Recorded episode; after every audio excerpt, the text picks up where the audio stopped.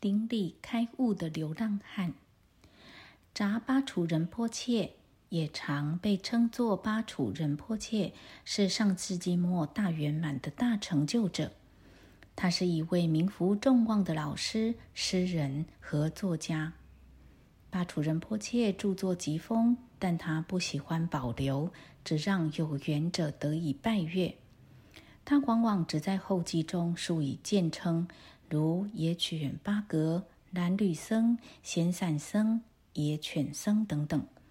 由于他修正功德极高，又毫无骄矜之态，博得了无数藏人的热爱。其著作被收集印刷成六大函一百一十种。他穿着游牧民族手工缝制的羊皮长褂外衣，经常匿名在藏区东部各地行走，很少人能认出他就是千万信徒期盼一见的喇嘛。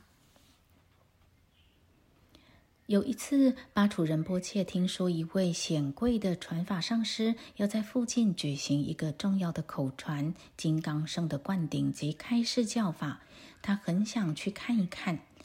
恰好他遇到了一群也要去参加这个集会的喇嘛，于是就和他们同行，还帮着砍柴、煮奶茶。因为巴楚仁波切衣着褴褛，人又很谦虚，喇嘛们都以为他只是一个普通的托钵修行者，谁也没有注意他。经过长途跋涉之后，他们来到了集会的场所。他们看到所有的喇嘛、信徒和出家僧众都穿戴着寺院华丽的帽子、宝冠和各种垂饰，精美的马鞍、花彩将坐骑装饰得十分华丽。长管、号角、海螺贝壳，还有铜制喇叭，奏出和谐的天乐。每位尊贵的喇嘛都被恭请到法座上。法座的高度是喇嘛的地位而定。接着，法会的仪式就开始了。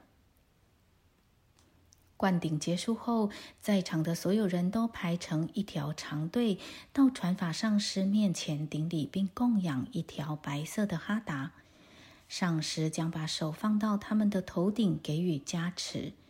发出仁波切安静地站在长长队伍的最后。跟随着众生缓慢前进。刚开始，上师把他的手放在每个人的头上，然而群众实在太多了，他就用一只很长的孔雀羽毛碰每个人一下，表示加持。眼看队伍就要走完了，当最后一个流浪汉模样的人站到上师面前时，他一下子愣住了，惊愕的张大眼睛，仔细端详。这个又脏又邋遢的人，可不就是那位至高无上大圆满上师巴楚仁波切吗？那位传法上师赶紧下座，俯跪在地上，在全体群众，尤其是那群同行喇嘛目瞪口呆的注视中，他将孔雀羽毛供养巴楚仁波切，并对这位面带微笑的圣人一再顶礼。